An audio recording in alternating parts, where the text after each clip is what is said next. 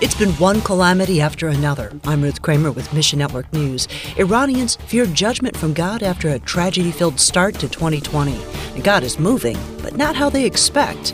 Plus, after decades of persecution, the church in Sudan has a plan to reach 31 million. We'll unpack that in just a couple moments. But first, a county in southwestern Iran has been placed in lockdown following a new spike of COVID 19 cases. Now, Iran has suffered one calamity after another this year between COVID 19, U.S. sanctions, and even a locust plague. Just this past week, Iran suffered an earthquake and lost a ship during a military training accident.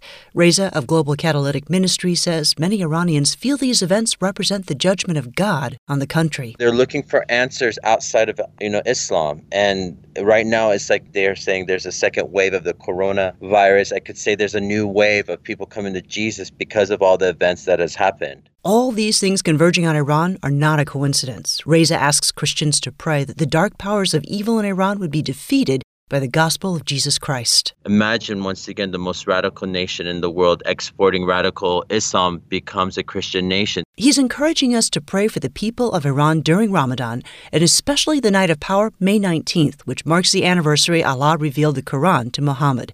Pray that Jesus in, in flesh and white comes and sees them. So they're expecting this. There's such a high expectation that something spiritual will happen, something supernatural will happen. We must pray for this night that people will see the man in white who is Jesus. Next, for Kenya's rural communities, the coronavirus couldn't have come at a worse time.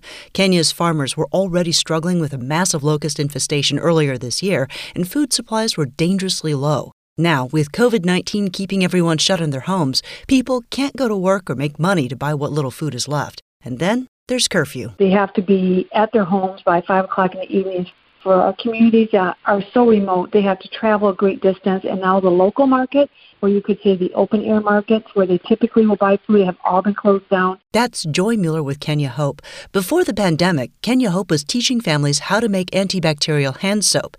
That turned out to be a godsend. So as soon as this started happening, we got those families making literally hundreds of gallons of this antibacterial soap that we could give out and also they could sell to support their families during this very meager time. Kenya Hope has also been distributing audio Bibles. It's a good thing because Kenyan pastors are struggling to support their churches with limited technology. Right now, I know those Bibles are a lifeline to them when they can't even get to church they're really using and utilizing those audio Bibles to hear God's Word. Find your place in the story at missionnews.org.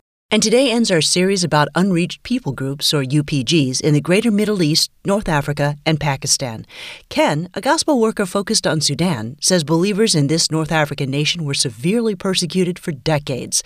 Now, the church believers in Sudan have been invited to the table to have conversations about the future. December of 2022 is another election. And for the next year and a half or more, we have an opportunity where the country of Sudan is saying, Come help us. This openness creates gospel opportunities, and so does the pandemic. The UPGs in Sudan, they tend not to have good jobs or steady jobs.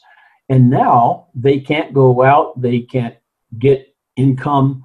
Quite frankly, they're hungry and they're scared. They don't know what to do. Believers are now reaching out. They can provide food packs and um, reach out to UPGs in a, in a brand new way. A collaborative effort is underway to reach four strategic unreached people groups in Sudan. Those groups represent 31 million people who don't know Jesus and can't access the gospel. Now that you know, how will you respond? And thanks for listening to Mission Network News, a listener supported service of One Way Ministries. Sometimes we need the tales of the impossible to be reminded of the adventures that build our faith. This month, Bibles for the World is offering the free book called The Dime That Lasted Forever by Rochunga Pudaite. Each true story reveals an amazing journey of change when the love of God takes over. Get the details and sign up at missionnews.org. That's missionnews.org. I'm Ruth Kramer.